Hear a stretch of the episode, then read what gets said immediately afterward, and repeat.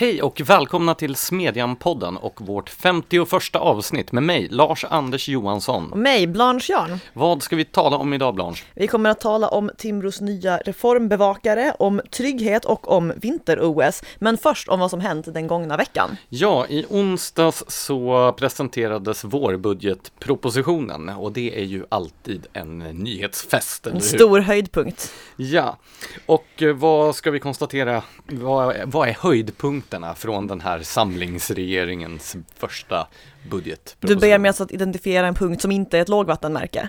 Ja. Nej men alltså det var väl en, alltså oh, det, är ju, det är ju rätt tråkigt liksom, det är en tråkig vårbudget. Det, Socialdemokraterna verkar inte ha fått igenom särskilt mycket. Eh, men det sitter ju vid makten och det är ju vad det egentligen vill göra, så att det är väl nöjda. Eh, sen försökte ju Magdalena Andersson framade som att eh, satsningen på lärarassistenter är socialdemokratisk politik, vilket känns som lite så ideologisk appropriering av folk, Liberalerna. Det var väl Liberalerna som drev den frågan i valrörelsen? Ja, alltså den här frågan är så starkt identifierad med Liberalerna att jag inte vet vad hon egentligen håller på med. Eh, men eh, det verkar som att alla småpartier som får genomslag i den här vårbudgeten är överens om att det i alla fall är kul att höja skatten på saker relaterade till miljö. Man skulle kunna säga att det är en vårbudgetproposition där egentligen alla mer eller mindre är förlorare eftersom det är ett antal partier, och nu räknar jag både regeringspartierna och deras stödpartier, eh, eftersom de har så otroligt lite gemensamt så blir den gemensamma nämnaren eller the common ground blir ju extremt begränsat. Därför blir det väldigt mycket fokus på miljöfrågor och väldigt lite annat. Eftersom det är det enda man kan komma överens om. En annan grej som stör mig är, alltså hur många presskonferenser hade det inte om den här budgeten? Alltså varje parti behöver inte ha sin egen konferens. Framförallt behöver inte partierna som är med och stödjer budgeten ha egna konferenser om den. Det kan väl bara ställa sig bakom Maggan Anderssons genomgång. Ja, fast de är ju en eh, liberal motor, eller vad var det som eh, Annie Lööf beskrev? Ja, det förstås. Jag glömde det. Hur jag nu kunde göra det. Ja, eh, sen på det kulturpolitiska området så har vi ju eh, införandet av eh, fri entré till statliga museer. Återinförandet. Återinförandet av detta. Och det här brukar ju då av människor som är engagerade i den kulturpolitiska debatten framhållas som en väldigt viktig stridsfråga. Själv är jag otroligt trött på den här frågan. Jag tycker att det inte alls är den typ av höger-vänster-fråga som man har försökt göra den till i den svenska debatten. Eh, jag tycker ju, ja men som i Storbritannien så har ju Tories stött att det ska vara fri entré till statliga museer till exempel. Tories är kanske inte världens bästa måttstock på vem som intar en sund höger Nej, men där är ju argumentet att eftersom skattebetalarna redan har betalat för de här konstverken så ska de ha tillgång till dem också. Att de inte ska vara tvungna att betala en gång till för att se dem. Ett argument mot fri entré är väl då att man berövar de här institutionerna eh, kontrollen över sin egen budget och möjligheten att dra in intäkter.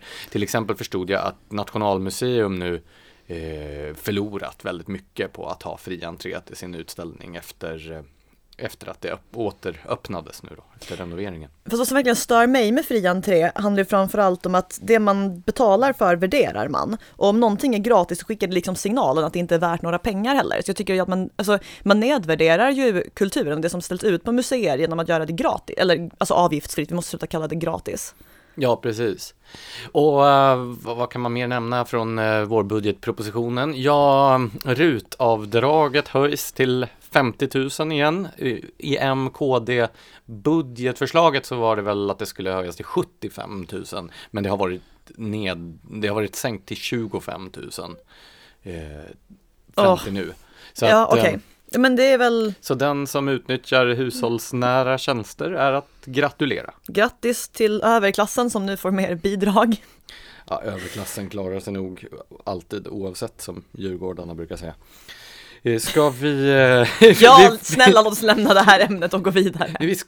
Brexit eh, fortskrider ju med oförminskad styrka. Alltså det, det, här börjar ju bli som regering, den svenska regeringsbildningen. Alltså vi pratar om samma saker varje vecka bara för att inget händer. Jo men alltså nu har ju, det har ju hänt lite grann.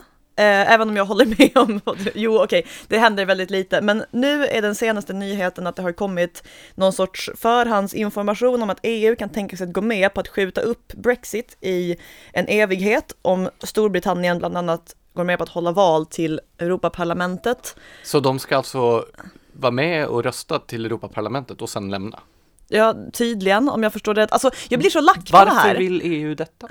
Men alltså, jag, alltså, Tänker den så här att om britterna bara får glädjen att rösta i Europaparlamentsvalet så kommer de att upptäcka hur kul det är med EU och då ångra sig. Eller så är de på väg att bli grundlurade. Den konservativa eh, parlamentsledamoten i det brittiska parlamentet, Mark, nej det är ett franskt efternamn, Fran, François, Fran, Francois. François tror jag. Men även på engelska. Skitsamma, det här är inte relevant. Han sa i alla fall, apropå det här eventuella valet som kan komma att hållas, att vi kommer att bli en trojansk häst inom EU. Fast alltså så här från ett svenskt perspektiv så är väl inte det helt dumt. Jag tänker på att eh, britterna har ju varit svenskarnas allierade när det gäller att stoppa Eh, då eh, sydeuropeernas vilja till expansion av överstatlighet och bidragssystem och alla sådana här saker. Ja, så för oss är det ju jättebra ju längre Storbritannien sitter där och hindrar typ Frankrike och sådana länder för att få sin, från att få sin vilja igenom. Så att jo, det är bra på vissa sätt, men samtidigt, jag blir typ arg och det brittiska folkets vägnar. Alltså det har röstat klart och tydligt för en Brexit och sen företräds alltså, det, om man ens kan använda ordet företrädas. Klart och tydligt, vet jag, det var ju ganska en majoritet, Jo men det var ju fortfarande en majoritet. Jo, jo, så var det ju, men jag vände mig bara mot formuleringen klart och tydligt. Nej men alltså jag menar inte så mycket i termer av siffror, som att frågan var ju ska vi vara kvar i EU eller inte och då valde man inte nu gör ju många så här mellantolkning att säga, ja men vad röstade egentligen på? Att vara kvar i EU nästan men inte riktigt. Eller så här, nej, de röstade för att lämna EU, punkt. Det är det jag menar med klart och tydligt. Apropå EU-valet så har ju Svenska Dagbladet lanserat en EU-valkompass som du har gjort. ja, och alltså, jag är ju då inte den enda som har gjort den här, men om om man liksom går in i den här valkompassen med en frihetlig utgångspunkt, det vill säga att Vilket EU... man ju gör. Jo men jag, jag hoppas det. Eh, typ att EU inte ska fortsätta expandera som en gigantisk deg som jäser ut över hela kontinenten. Eh, så får man ofelbart, och det här baserar jag på i princip alla mina liberala bekanta på Facebook som har delat skärmdumpar från det här testet, då får man alltså eh, ett resultat som visar att det parti som bäst representerar ens intressen är Sverigedemokraterna. Ja, det var ju inte utan viss munterhet som jag såg att vår eh, frilansskribent Mattias Svensson till exempel hade fått, att han låg närmast Sverigedemokraterna och han känns ju väldigt långt från Sverigedemokraterna i de flesta avseenden. Jo, det kan man verkligen tycka, så att eh, det här är ju, det här är ju ett problem för de borgerliga partierna. För just det här med hur britterna företräds av, ett, av politiker som inte representerar deras åsikter i EU-frågan. Risken är att det börjar bli lite så i Sverige också. Alltså uppenbarligen så är det väldigt många borgerliga väljare som visserligen är positiva till EU, men inte vill ha ett expanderande EU, vilket är det EU vi har idag. Och om de borgerliga partierna misslyckas med att företräda den här typen av åsikter, då har det ett problem. Men är felet här på de borgerliga partiernas politik eller på Svenska Dagbladets EU-valkompass? Alltså jag utgår ju från att valkompassen har frågat representanter för de olika partierna vad det står i olika frågor. Sen var det väl kanske inte den allra bästa valkompassen någonsin. Det var ju, jag vill minnas att det inte var en enda fråga om EUs budget till exempel. Och huruvida den borde krympa. Ytterligare en eh, e EU-valsrelaterad nyhet nyhet eh, i, som kom i veckan är ju att eh, familjen Mussolini eh, kan fördubbla sin närvaro i Europaparlamentet. ja, och inte bara det. Alltså det här är så fantastiskt. Killen heter alltså Mussolinis barnbarnsbarn. Precis, som då är eh, som då är eh, tremänning, tror jag, med Europaparlamentarikern Alessandra Mussolini som är eh, Benito Mussolinis eh, barnbarn. Yes, den här killen går alltså runt och heter Gaius Julius Caesar Mussolini. Alltså fatta att födas med det namnet. Så här, här har du en kejsare och en diktator att leva upp till, lycka till. Det är onekligen ett namn som förpliktigar. Han eh, definierar sig själv som postfascist. Eh, och om jag förstod då, jag läste en intervju med honom, om jag förstod då innebörden av detta rätt så var det att han delade fascismens ideal men inte dess ideologi. Aha. Det- Så han liksom, han är, han är fascist men han vill inte ta ansvar för vad fascister gjort hittills typ. Ja, det, det är högst oklart, men vi nöjer oss väl med att konstatera att eh, han har ett väldigt eh, historiskt belastat namn. Okej, det var veckans fun fact. ja, Eh, låt och oss röra oss från högt till lågt. till eh, svensk inrikespolitik nämligen, och lokalpolitik. Det är nämligen så att Malmö stad har eh, då beviljat skyddsjakt på en folkilsken svanhanne som har angripit kanotister i något vattendrag där i rikets tredje största stad, eller som det hette i något tv-program, tredje rikets största stad. Nej, förlåt, nu blev det... Nu blev det... På det, temat Mussolini. Precis, ja. Nej men så här, då visade det ju sig att svanhannen inte alls var så folkilsk som många människor var. Eh, gatukontoret har nu mottagit eh, mejl som anklagar dem för att vara mördare och eh, om jag förstår Förstår det rätt så har det uppmuntrats till eh, mord på kanotister nu. För att det är personer som har paddlat kanot och blivit attackerade av svanen som har klagat över detta och då förtjänar det att dö eftersom det indirekt har bidragit till... Alltså vad är det med det här djurrättsmänniskorna och att helt tappa perspektivet på allt? Eh, alltså det finns så många, så många saker med den här nyheten. Alltså, eh, det var ju det här kanotsällskapet i Malmö som hade då mm, hört av sig till kommunen med anledning av den aggressiva svanen. Sen så tydligen så hade Malmö kommun frångått sina rutiner och inte hört av sig till eh, det ornitologiska sällskapet som brukar utgöra remissinstans vid den här typen av alltså. ärenden. Och tydligen hade allting gått väldigt hastigt och eh, olustigt till när den här eh, svanen hade skyddsjagats. Men jag reflekterar över de här folkliga protesterna. Alltså Malmö har ju en del problem som från en utomstående betraktare verkar vara av mer angelägen natur. Jag skulle nog säga att för de flesta inomstående betraktare så är det också av en hyfsat allvarlig natur. 2018 så stod ju eh, de, alltså skjutvapenvåldet stod ju som spön i backen i Malmö och det var fler dödsskjutningar än någonsin tidigare. Men nu är det ju en svan som har dött. Ja, men det krävs en skyddsjagad aggressiv svanhanne för att det ska bli folkliga protester. Det här är ju, Ja, och för kanotisterna så blev det ju verkligen kontraproduktivt eftersom nu kan ju ingen paddla kanot. förr var det bara en svan som var ute efter dem och nu är det hela djurrättsrörelsen. Ja, ska vi gå in på våra huvudsakliga ämnen? Ja, eh, det ena knyter väl an lite till budgeten, men Timbro har alltså lanserat en reformbevakare där den intresserade, vilket jag hoppas är hela allmänheten, kan följa hur det går med de reformer som Socialdemokraterna lovade att utreda åt Liberalerna och Centerpartiet när det ingick en budgetöverenskommelse. Ja, det som eh, de här två stödpartierna eh, betraktar alltså som en stor liberal framgångssaga när de då offrade både det borgerliga allianssamarbetet, eh, regeringsmakten med allt vad det innebär och eh, utrikespolitiken också för då det här 73-punktsprogrammet. Så att det är ju väldigt mycket man har satt på spel för de här 73 reformerna då som Timbro har bestämt sig för att, för att eh, följa upp här. Det är särskilt anmärkningsvärt då, jag tänkte bara apropå vad man har offrat för de här 73 punkterna, det är ju då dels utrikespolitiken, att man överhuvudtaget inte avtalade om den, att Liberalerna sitter och håller god min och låter Margot Wallström styra över svensk utrikespolitik, det är ju för en Jag låter Vänsterpartiet ha inflytande Ja, nej men det är, det är så obegripligt så att man förstår ju hur mycket tyngd de lägger i de här 73 reformerna.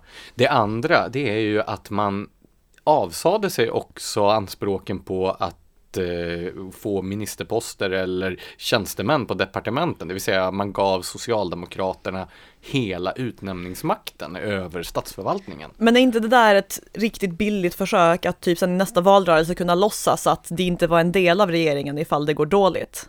Jo, men för att förstå förstå Socialdemokraterna i detta. Nu kunde vi konstatera när vi talade om eh, budgetpropositionen att S fick ju inte igenom särskilt många eh, konkreta politiska förslag i budgeten, men de styr över statsförvaltningen. Det är ju det som är viktigast för Socialdemokraterna, alltid. De utser lojala partigängare till viktiga poster i eh, den offentliga förvaltningen. Och att de borgerliga aldrig lär sig detta, att Socialdemokraterna de är beredda att gå över lik för att åstadkomma det här. Ja, jag, Bildligt talat, jag tror inte att Socialdemokraterna är beredda att döda människor. Vill jag inskärpa utifall någon tolkade det där uttalandet bokstavligt. fanns det verkligen en risk för det dock? Ja, men det finns alltid människor som tolkar saker bokstavligt. Jo, men det finns också en gräns för vilka man bör ta hänsyn till. Alltså, vi bjuder in alla att lyssna på den här podden. Ska vi gå in på själva 73-punktsprogrammet då? Jo, men låt oss göra det. Vad, eh, vad är det för punkter vi håller på Ja, bevaka? en sak kommer jag, kommer jag att tänka på här i och för sig. Eh, det är ju det här att elaka tungor har ju sagt att eh, Socialdemokraterna ju inte alls har för avsikt att genomföra några av de här då eh, reformerna i den liberala reformagendan utan bara kommer att begrava saker och ting i utredningar som utreds tills, tills det faller i glömska. Jag känner mig vagt anklagad här för att ha en elak tunga. Eh, dessutom så um, finns det ju besvärande fakta som, som då stärker den här misstanken. Nämligen det faktum att eh, C och L ju är beroende av Sverigedemokraterna för att kunna fälla den här regeringen. Ja, det kan man ju inte göra om sen Sverigedemokraterna också skulle vilja fälla regeringen, utan nu sitter det ju i den här båten. För att använda en annan metafor, man skulle kunna säga att de har målat in sig i ett hörn. Ja, alltså jag kan verkligen inte se någon chans att Centerpartiet och Liberalerna skulle ha guts att fälla Stefan Löfven nu. Alltså, det var inte beredda att rösta emot Peter Hultqvist efter Transportstyrelsen-skandalen. Det var Centerpartiet var inte ens berett att rösta ner gymnasielagen fastän Annie Lööf gick ut och sa att det var en dålig lag. Och om de inte ens är beredda att som oppositionsparti rösta emot dålig politik från regeringen, då kommer det ju aldrig i livet att våga fälla den här regeringen. Men om vi ska då eh, kolla lite grann på de här, eh, vi får ta ett axplock. Vi, varken vi eller våra lyssnare är väl intresserade av att vi går igenom alla 73 Åh punkterna. gud, nej. Börja vi- plocka ax. Ja, punkt nummer fyra till exempel, att en omfattande skattereform ska genomföras. Men låter inte det lite som ett, lika mycket hot som ett löfte? Det kan ju lika gärna vara en jättedålig skattereform. Ja, men eh, det beror ju då, det beror ju på vad som är ingångsvärdena. I det här januariavtalet så står det ju då att skattereformen ska syfta till att stärka Sveriges konkurrenskraft, den ska sänka marginalskatten och uppnå att färre betalar statlig inkomstskatt. Eh, Man ska förenkla skattesystemet genom att begränsa olika former av undantag. Den ska också syfta till att minska hushållens skuldsättning och bidra till att förbättra bostadsmarknadens funktionssätt. Det där med att förbättra är ju en eh, vansklig normativ eh, normativ eh, formulering. Jo. Sen finns det ju också några sådana här eh, som får varningsklockorna att ringa, till exempel att den omfattande skattereformen ska syfta till att utjämna dagens växande ekonomiska klyftor Åh gud. eh, och eh, att den ska bidra till att klimat och miljömål uppnås. Vilket ju låter bra i sig, men eh, det kan ju också vara så att det sker på eh, tveksamma sätt. Men om man ska minska marginalskatten, minska antalet personer som betalar statlig inkomstskatt och samtidigt utjämna klyftorna. Hur får man ihop det? En sån här skrivelse är ju att eh, man ska öka finanssektorns skatteandel och långsiktigt på så vis trygga välfärden. Ja, det kommer ju verkligen hjälpa Sveriges eh, konkurrenskraft utomlands att stympa Du finanssektorn. menar att det finns eh, tendenser till självmotsägelser i det här? Du är så perceptiv. Ja, eh, här har ju eh, Jakob Lundberg då, vår Timbros chefsekonom, föreslagit vissa inslag till en sån här skattereform, till exempel att man ska skattebefria de 10 000 första kronorna i arbetsinkomsten, att man ska avskaffa den statliga inkomstskatten helt och hållet, att man ska synliggöra arbetsgivaravgifterna som idag fungerar som en slags dold skatt, att man ska halvera bolagsskatten till exempel. Alltså det finns en hel del konkreta bra förslag där. Ja, alltså i vår chefsekonoms försla- förslagsbatteri. Ja, precis. Vill vi vara tydliga med. Ja, Det är alltså så- Timbro som är bra, inte regeringen. ja, i det här avseendet så kan man väl säga att det är så, ja. Ehm, sen så har vi ju ehm, att eh, punkt nummer nio ju januariavtalet är att inget vinstförbud ska införas i välfärden. Och det vore väl det vore väl eh, dags att begrava den här frågan och Reepalu-utredningen en gång för alla. Det skulle vara väldigt skönt. Det är väl ingen egentligen, förutom Jonas Sjöstedt, som egentligen vill begränsa valfriheten för, för eh, människor när det kommer till att välja eh, vård och, Nej. och skola. Så det känns som en förlegad eh, frågeställning överhuvudtaget. Punkt nummer 15, fler ska kunna bli företagare. Där står det i avtalet Eh, fler ska kunna bli företagare, genomför en kraftig förenkling av beskattning och regelverk för mikroföretagande och sänkt aktiekapital till 25 000 kronor. Ny lagstiftning från 1 januari 2020. Okej, okay. Och det låter ju bra. jo visst. Punkt nummer 16, inför gynnsam beskattning för växande företag. Där har vi ju en oxymoron. Ja, precis. Eh, vi har punkt nummer 17 19. Tiden att etablera sig på arbetsmarknaden ska kortas.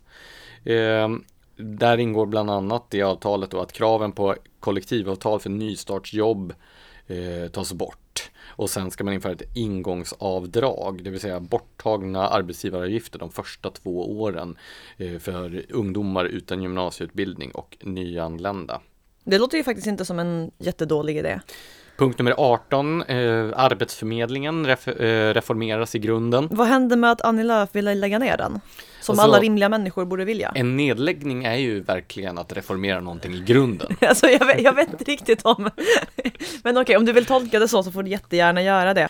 Ja, eh, punkt 23 gör det möjligt att leva och bo på landsbygden. Ja, det är ju, det är ju en lovvärd ambition. Eh, däremot så är väl jag då, som har debatterat de här frågorna en del, lite tveksam till en del av förslagen. Eh, Inga nya myndigheter ska lokaliseras i Stockholm under mandatperioden. Alltså så här, jag är all for att man inte ska instifta nya myndigheter överhuvudtaget. Men det här är ju Socialdemokraternas gamla käpphäst att man ska hålla på att utlokalisera eh, huvudkontor. Och det är ju inte det, jag menar, det spelar ju ingen roll för någon som bor i Ragunda kommun om man flyttar Strålsäkerhetsmyndighetens huvudkontor från Solna till Katrineholm som var ett sånt här steg men som alltså, gjordes. Alltså, för då dumt. kommer alla i Ragunda kunna få jobb på Strå... Alltså, ja, nej men alltså man, för, man förklär eh, besparingar till någon slags eh, glesbygdspolitik. Ofta så handlar det om att man flyttar ut huvudkontor till re residensstäder runt om i landet. Men det är ju inte det, jag menar det behövs inte fler huvudkontor för statliga myndigheter ute på landsbygden, utan man måste ju skapa förutsättningar för människor att leva och verka och bedriva sina egna verksamheter.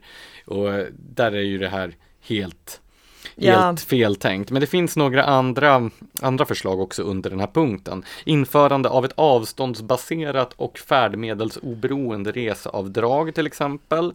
Eh, man ska tillsätta en utredning om eh, införande av gårdsförsäljning av alkoholhaltiga drycker. Det har vi skrivit en del om.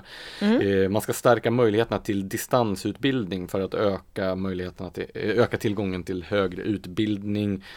Och och eh, ja, sen kommer det ju ännu mer så här down to earth grejer med att vägunderhållet ska förstärkas och sådär i olika avlägsna delar av landet. Men det är i alla fall en lovvärd ambition. Däremot så finns det ju en del mer frihetliga förslag som också borde borde in. Till exempel strandskyddet borde ju avskaffas på områden som inte är då särskilt känsliga. Eh, gårdsförsäljningen borde ju inte, det borde vara no-brainer, det borde införas i morgondag till exempel. I förrgår. Eh, och eh, slutligen då punkt 44 om att hyresmodellen ska reformeras, alltså för att få en mer fungerande hyresmarknad. Alltså varje gång man säger reformera så börjar jag liksom så här, man kan ju lika gärna reformera någonting i en sämre riktning och med tanke på vilken inställning många av partierna i regeringen och dess stödpartier har till hyresmarknaden så känns det ju problematiskt. Jo, men det finns, eh, det finns några formuleringar ändå eh, i det här januariavtalet som, som pekar ut färdriktningen. Eh, fri hyressättning vid nybyggnation till exempel. Fast nybyggnation är ju några enstaka bråkdelar av hyresbeståndet. Det hjälper ju inte jättemycket att införa fri Ja, hyressättning där, det håller jag inte riktigt med om. Det byggs ju mer än någonsin och dessutom eftersom bostadsrättsmarknaden börjar bromsa in nu så är det ju mycket av det som byggs som faktiskt blir, blir hyresrätter och det är ju ett steg i rätt riktning i alla fall. Eh, att, hyre, att lägenheternas kvalitet och läge ska få större genomslag i hyressättningen är ju också en rättvisefråga med tanke på att idag så är det ju bara idag är det ju en fråga om kötid bara, där du betalar väldigt lite om du får en väl, för en väldigt eh, attraktiv lägenhet, bara du stått i kö tillräckligt länge. Samtidigt som människor i mindre attraktiva lägen subventionerar detta med sina hyror. Ja, alltså de flesta nybyggen ligger ju rätt så långt utanför stadskärnor, åtminstone i storstäderna och då blir det ju extra ironiskt att man ska kunna hyra väldigt billigt inne i stan och betala mycket mer för att bo sämre. Precis. Så det här var väl ett axplock då av eh, sådant som lite välvilliga kan tolkas som eh, liberala reformer i januariavtalets 73-punktsprogram. Och vad ska vi säga? Vi önskar de eh, liberala motorerna i C och L lycka till i genomförandet av detta och hoppas att det är värt offrandet av eh, hela statsförvaltningen och utrikespolitiken och utnämningsmakten. Och Ja, lycka till med det. Ja, eh, och om de inte skulle få igenom detta så kan de ju alltid vända sig till Sverigedemokraterna och försöka fälla regeringen. Ja, sen har vi ju båda skrivit olika texter på temat eh, trygghet. Vad... Jag tänker att vi börjar med din eftersom min är, eh, handlar om symbolfrågor och din handlar om de verkliga frågorna. Ja, eh, enligt en undersökning som mäklarfirman Bjurfors beställt så har just frågan om trygghet i närområdet seglat upp som den helt dominerande eh, faktor som människor prioriterar när de letar nytt boende. Och det här har gått rätt snabbt också, eller hur? Ja, det här har gått från ett år till ett annat. Alltså att under, från 2017 till 2018 så har bostadsköparna eh, börjat prioritera tryggheten framför allt annat. Och det är första gången sedan Bjurfors började undersöka de här sakerna i början av 1990-talet som det ser ut på det här sättet. Och det är inte heller någon eh, alltså någon liten skillnad i prioriteringarna. Hela 33 procent, alltså en tredjedel av bostadsköparna i storstadsregionerna Stockholm, Göteborg och Malmö anser att ett tryggt bostadsområde är den allra viktigaste frågan när de letar boende. Vilket kan jämföras då med de tidigare eh, faktorerna som har ansetts viktigare och som nu ligger på andra och tredje plats. Nämligen närhet till kommunikationer som hamnar på 18 procent och eh, närhet till natur eh, som hamnar på tredje plats med 13 procent.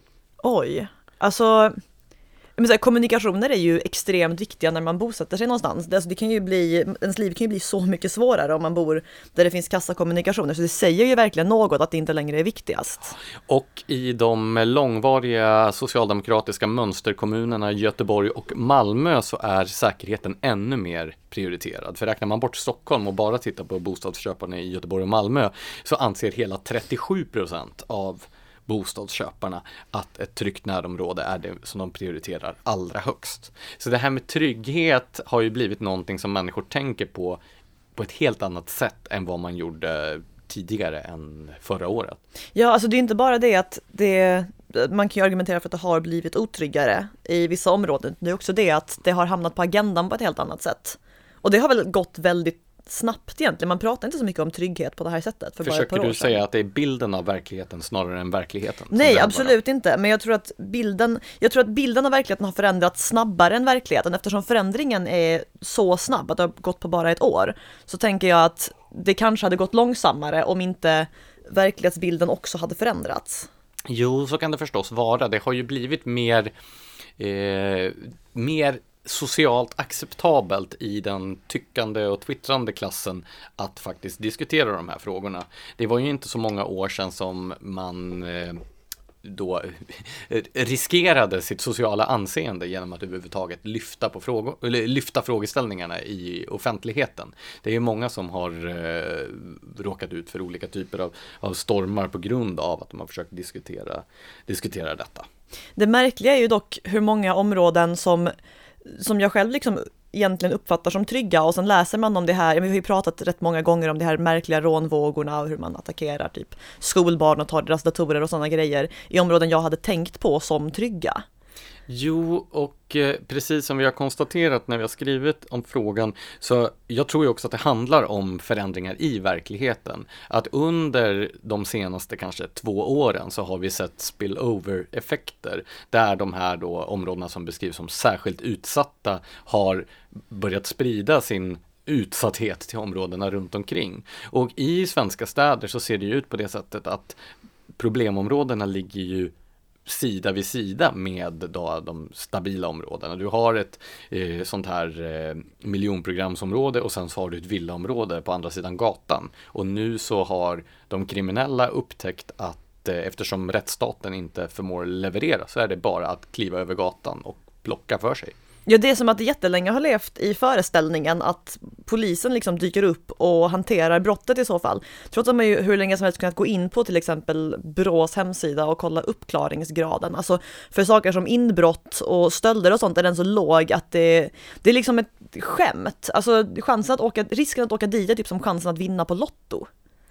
Ja, det är väldigt låg uppklarningsgrad och det här vet ju de kriminella. Och just denna vetskap riskerar ju att sätta igång en slags ond spiral där fler potentiellt kriminella personer dras in i detta eftersom de inser att riskerna är, som involveras är så, så små. Men på sikt finns det dock kvar områden som man kan kalla helt trygga? Ja, alltså, alltså jag tror det var i förra poddavsnittet som vi diskuterade detta att Eh, en sannolik utveckling är väl att det blir som i många sydeuropeiska länder, bland annat att stadskärnorna förslummas och töms på, på folk medan då den skattebetalande arbetande medelklassen flyttar ut runt städerna till landsbygden eller till liksom kranskommuner och så. Men samtidigt rent så här stadsbyggnadsmässigt så är det ju ofta stadskärnorna som har en uppbyggnad som liksom gynnar trygghet i betydligt högre grad än områdena utanför. Alltså, till att börja med så är det ju så här, det här den här bebyggelsen där man har ett rutnät där man både kan köra bil, där det finns jag menar, restauranger och barer och sånt och där det finns bostadshus på samma ställe. Då blir det som att det aldrig riktigt blir öde, för ändå så är någon hemma och liksom kan titta ut genom sitt fönster ibland eller så rör det sig folk på gatan och kör det förbi bilar. Det är ju det som faktiskt skapar en trygg miljö jämfört med de här områdena med så här gångvägar där ingen riktigt rör sig vid stora delar av dygnet och sånt. Jo, absolut, men eh, där har vi ju detta med centrumdöden till exempel. Det är också en stadsplaneringsmässig fråga. När Politiker har planerat köpcentra i städernas utkanter som dränerar stadskärnorna på handel. Då blir ju även stadskärnorna mer öde. Sen är det ju en fråga om trafikplanering när människorna som bor runt om stadskärnorna inte har möjlighet att komma in i städerna för att handla. Ja, men då åker de till köpcentrum utanför städerna istället, vilket gör att butiker lägger ner och så blir det öde. Och det här kommer ju bli en självgenererande process. Ja, men även det här med biltrafik. Nu har jag inte faktagranskat det här på påståendet, men en person i min nära omgivning bor i ett kvarter som ligger mellan en, eh, en enkelriktad gata och en gata där man kan köra i båda riktningarna. Och hon använder nattetid bara gatan där man kan köra i båda riktningarna, för att där sker det i princip inga brott, medan det sker en del överfallsvåldtäkter på den andra gatan för att det är så få bilar som rör sig där. Alltså det är ju, biltrafik är ju också i någon mån en trygghetsfråga. Ja, så är det ju. Så att det här med att stänga av gator för trafik, det minskar ju tryggheten i två led. Dels då att det blir färre bilar som rör sig, alltså färre människor i bilar som rör sig, vilket skapar öde miljöer som är otryggare.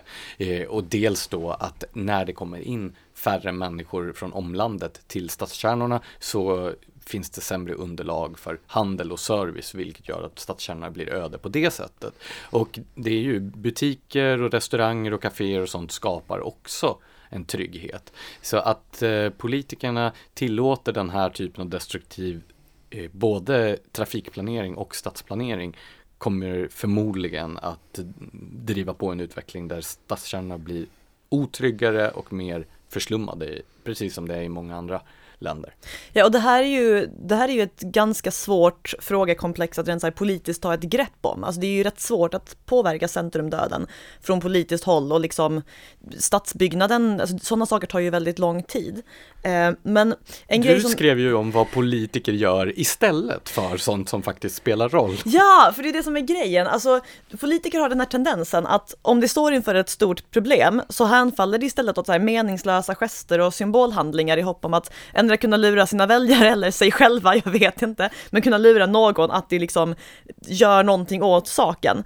Eh, jag noterade eh, i eh, Stockholms lokaltidning att eh, stadsdelsnämnden i Skarpnäck kommer att plantera ett kärleksträd. Ett vad då för någonting? ett kärleksträd. Har du fler frågor? Så många frågor. Men du kanske kan förklara för våra lyssnare vad ett kärleksträd är för någonting? Ja, det är alltså Är det något obscent? Nej, alltså, jag tror inte det är någon så här dendrofilgrej, utan det här handlar om, alltså, det är typ en juldekoration. Man sätter upp ett träd, man sätter En upp belys- julgran?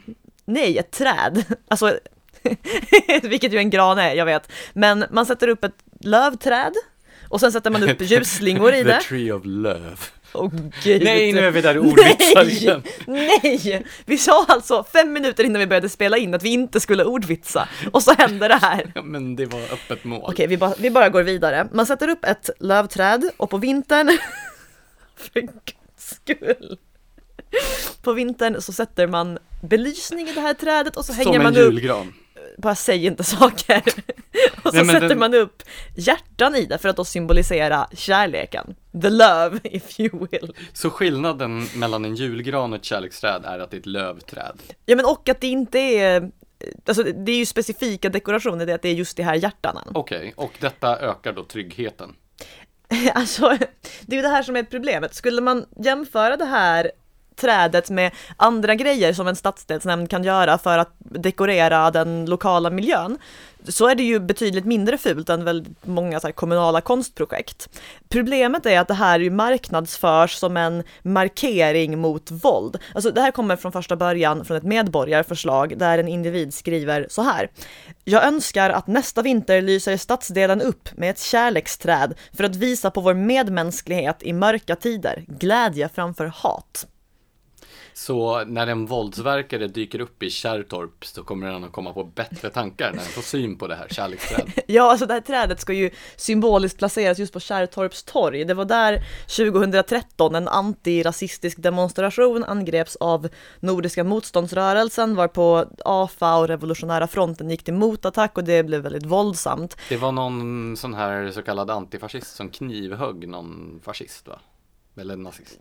Ja, jag kommer inte ihåg om det var så eller tvärtom, men en person blev i alla fall knivhuggen och ett stort antal personer greps och det här var väldigt dåligt för Kärrtorp-bilden. Alltså jag hade ju aldrig hört talas om Kärrtorp då, så för mig förknippas det här väldigt mycket med generellt våldsutövande. Problemet är bara att om man inte jämför kärleksträdet med kommunal konst utan med insatser mot hat, våld och ja men typ nazism då framstår det plötsligt som i bästa fall naivt och i sämsta fall liksom ja men som det löjligaste slöseriet med skattepengar någonsin. Det är alltså tänkt att kosta typ 300 000 kronor, vilket ju är rätt lite pengar för en politiker men rätt mycket för en vanlig människa, alltså en skattebetalare. Men det måste väl bara ha varit alltså hippiepartier som MP och Fi som röstade för det här skatteslöseriet. Och V och S och C och L och M och KD. Eller jag vet inte om alla de här partierna sitter i den här stadsdelsnämnden, men det var bara Sverigedemokraterna som röstade Så emot. de borgerliga partierna röstade för kärleksträdet. Yes, they did. Eh, och ja men så här, vad jag tänkte på när jag läste om det här först, det var, du kommer ihåg det här fru Gårman-skyltarna som man skulle byta ut herr Gårman mot. Eh, det är ju så här, tanken är att man ska signalera något, så här, något, något högre symbolvärde i det här fallet jämställdhet, så att även vi kvinnor ska förstå att vi kan gå över gatan, vilket vi annars hade känt att vi inte kunde när det är en man på Jo, övergångsställsskylten. alltså alla ska ju vara representerade överallt. Själv kände jag ju att det var väldigt jobbigt med den här stereotypa framställningen av män som herr Gårman representerade. Jag kände, mig ju, kände ju inte alls igen mig i den här hattklädda mannen. För att du har keps. Precis. Ja, nej jag förstår att det måste, men kände du att du kunde gå över gatan eller tog det emot? Alltså jag använder ju andra typer, alltså viadukter och sånt för att passera. Tunnlar, Ja. broar.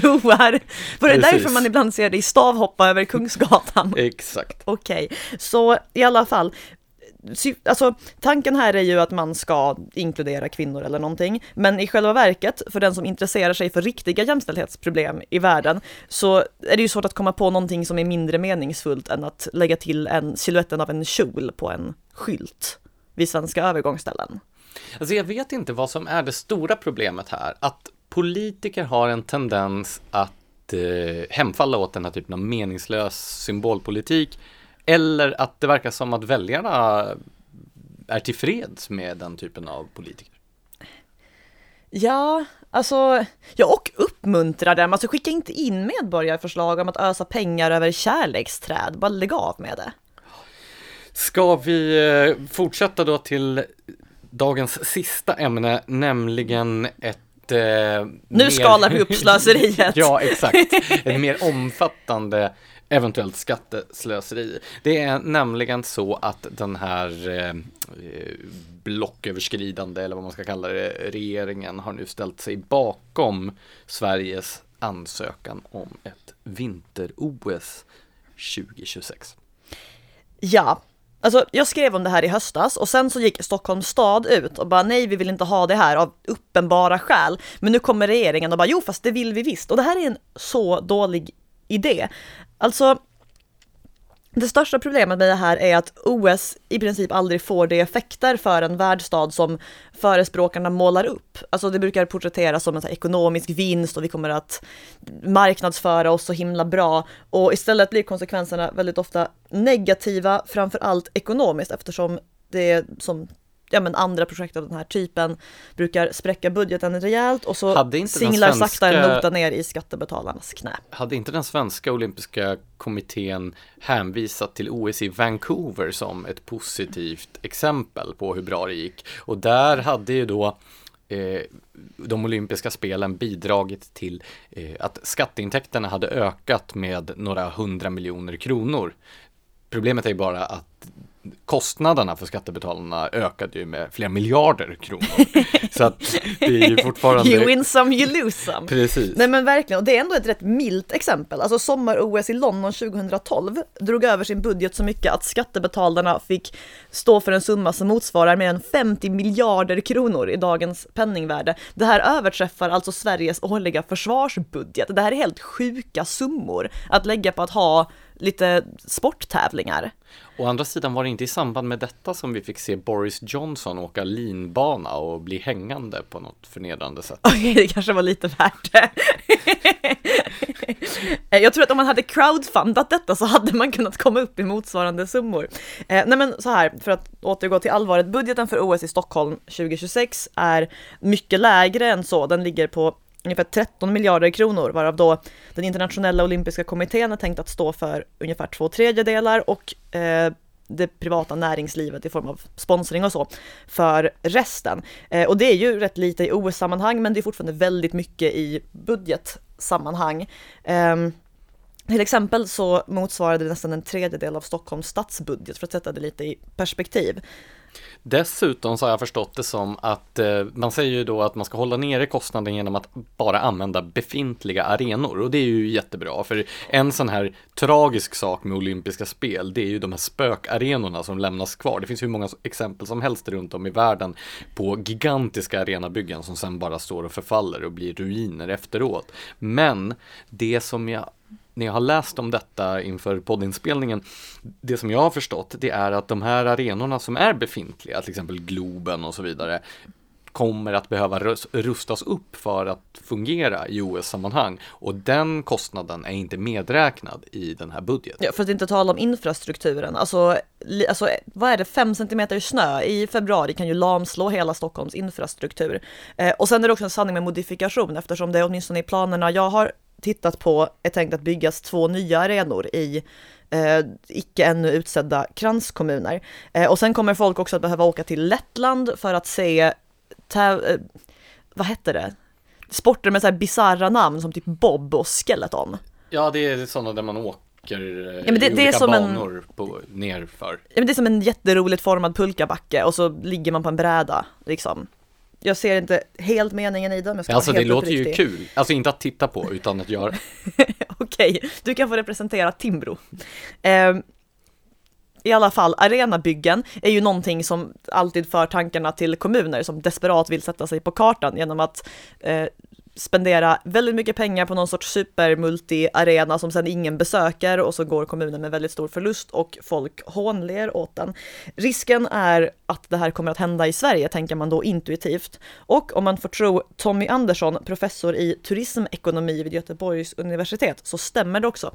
Han sa sig nämligen vara övertygad om att budgeten för vinter-OS 2026 inte kommer att hålla. Lyssna på Tommy Andersson. Lyssna på Tommy. Han påpekar även att tänkta intäkter alltid eh, räknas upp för att man ska kunna visa på vinstsiffror i kalkylen. I själva verket är det bara två olympiska spel som har gått med vinst, eller hur? Ja, av extremt många. Det var Los Angeles 1984 och Salt Lake City 2002. Ehm, dessutom så händer det faktiskt att OS har negativa effekter på turismen. Till att börja med så skulle du åka till en stad som arrangerade OS om du inte ville se OS. Alltså jag var ju i London under OS och jag såg ingenting som hade med OS att göra faktiskt. Allvar, jag tänkte mig att det skulle vara helt fullt av sportiga turister. Det låter som min värsta mardröm. Jag Ja, skulle... det, men det var ju jättejobbigt så att eh, jag åkte bil runt på landsbygden utanför London istället. Att det kan ju ha varit därför du inte... Outhärdligt. Det. Okej, nej men i alla fall. Dels så riskerar det att skrämma bort andra turister. Eh, dels så finns det också teorin att det lockar turister som ändå hade tänkt åka till ett ställe men som väljer att göra det just då. Till exempel så kunde man se hur eh, Sydney år 2000 då det arrangerade OS såg en ökning i antalet turister just då och sen kom en svacka på tre år då man tror att personer som annars hade åkt dit 20, 2001 eller 2002 istället åkte över OS. Sen eh, har ju då eh, Amanda Lind, ansvarig minister för de här frågorna, uttalat sig och jag tyckte det var särskilt intressant för att du skrek ju rakt ut framför datorn när du stod och lyssnade på, på den här intervjun med statsrådet. Sluta Så avslöja för våra lyssnare hur labil jag är. kan du eh, berätta vad det var som föranledde denna ganska extrema reaktion? Nej, men alltså det, var, det var en väldigt ihärdig TV4-reporter som desperat försökte få människan att svara på vad som händer om budgeten spräcks. Och till slut, efter en del kamp från journalistens sida, så fick hon ur sig att citat, det är någonting vi får hantera inom ramen för ordinarie budgetprocess. Slutcitat. Känner du dig lugnad av det här? Alltså, det betyder ju helt enkelt att man är tvungen att skära i, i vanliga budgetposter. Kanske Fatta hur många men- kärleksträd vi går miste om. Ja, nu ligger väl de på den kommunala budgeten antar jag. Så, jo, det är förstås sant. Sen finns det väl det som skulle hävda att det är en riskvärd för skattebetalarna att ta eh, för att kunna sätta Sverige på kartan. Problemet med det är ju att man kan titta på de flesta världskartor och redan lokalisera Sverige där. Vi har en hel del turister som man vet om man har försökt befinna sig i Gamla stan när det är över minusgrader. Ehm, men då visar det sig att det inte alls är vad Amanda Lind är ute efter.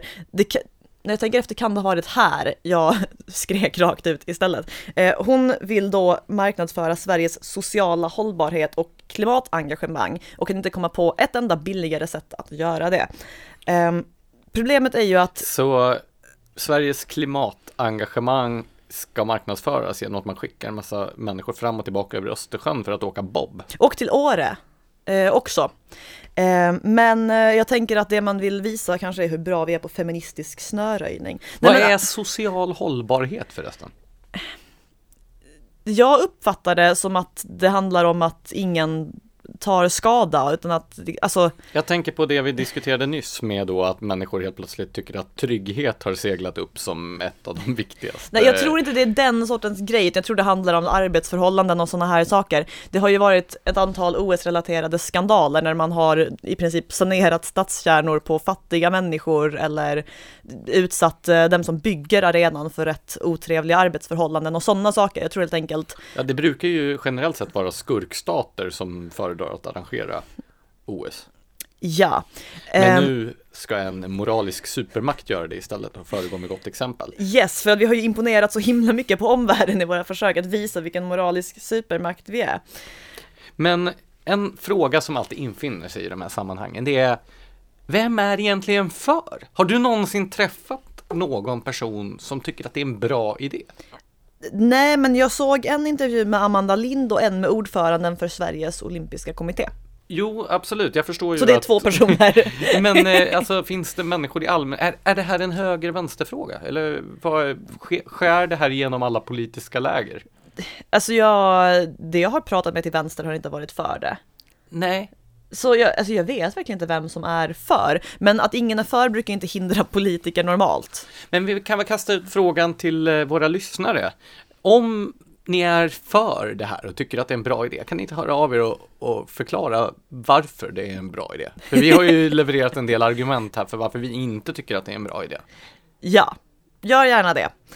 Förutom om ni råkar vara ansvarigt statsråd eller representant för Sveriges olympiska kommitté. Yes, för då förstår vi redan varför ni är intresserade av det här. Eller så här, vi har ju en läsare som har eh, som har hört av sig faktiskt och Ja, levererat det. argument. Det och stämmer. eftersom det börjar bli dags snart att knyta ihop den här säcken så kanske vi ska då på ett helt sömlöst sätt gå över till eh, veckans läsarkommentarer. Precis, det har inkommit en från en Jonas Eriksson, apropå vinter-OS. Han säger så här. Att visa resten av världen att det går att arrangera, bygga ett stort världsmästerskap utan att folk dör av processen, dumpning av villkor folk använt som slavar. Ja, det är värt det. Alltså, behöver man spendera 13 miljarder kronor på att visa att man kan arrangera ett världsmästerskap. Alltså, nej men, varför ska det här överhuvudtaget visas? Vem som helst kan väl ändå lista ut att man kan arrangera ett världsmästerskap utan att döda folk. Det är inte jättesvårt. Det är inte rocket science. Eh, nej men så här, jag tycker inte att Jonas Eriksson har argumenterat för det här på ett eh, på ett vederhäftigt sätt, inte på ett sånt sätt att jag tycker att det är rimligt att en regering går ut och tar ställning för det. Vi behöver mer vattentäta argument, det jag. Alltså finns det folk som har 13 miljarder kronor liggande och själva vill spendera det här på att visa världen detta, gör det då jättegärna. Kanske helst inte där jag bor ändå, eftersom jag verkligen tycker det verkar jobbigt. Men jag tänker också varför de här människorna som är intresserade av OS-grenar varför just deras idrottsintresse anses vara så otroligt mycket högre prioriterat än, än alla andras.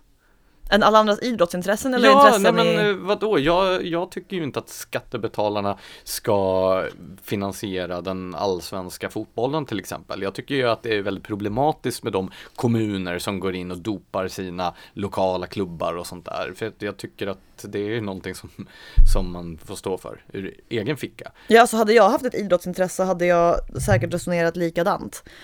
Fast Så det verkar ju som att OS-publiken anses vara någon slags elit bland bland eh, idrottspublik. Fast samtidigt så här, hela den svenska idrottsrörelsen är ju dopad på skattepengar. Ja, alltså Det mer eller mindre. en- Alltså, det är ju sådär också där, nu kommer vi in på ett helt annat ämne, men jag menar de stora klubbarna och deras matcher i fotboll till exempel drar ju in mer skattepengar än vad det kostar, så det är ju ändå en vinstaffär för skattebetalarna. Vänta, hur drar det in skattepengar? Genom försäljning, genom stora evenemang och så vidare. Så att Ah, ja, och, det är ju ja. framgångsrika företag. Det är är de icke framgångsrika lagen som, som inte genererar skatteintäkter. Men eh, slutsatsen är alltså att vi inte behöver lägga en massa miljarder på att eh, visa världen uppenbara saker. Ja, men att vi ändå sannolikt kommer att bli tvungna att göra det. Alltså, ja, jag kommer att lämna Stockholm innan dess. Med de orden Önskar vi er alla en trevlig helg. och välkomna tillbaka till nästa avsnitt när vi firar vårt ettårsjubileum med Smedjan-podden. Oh yes.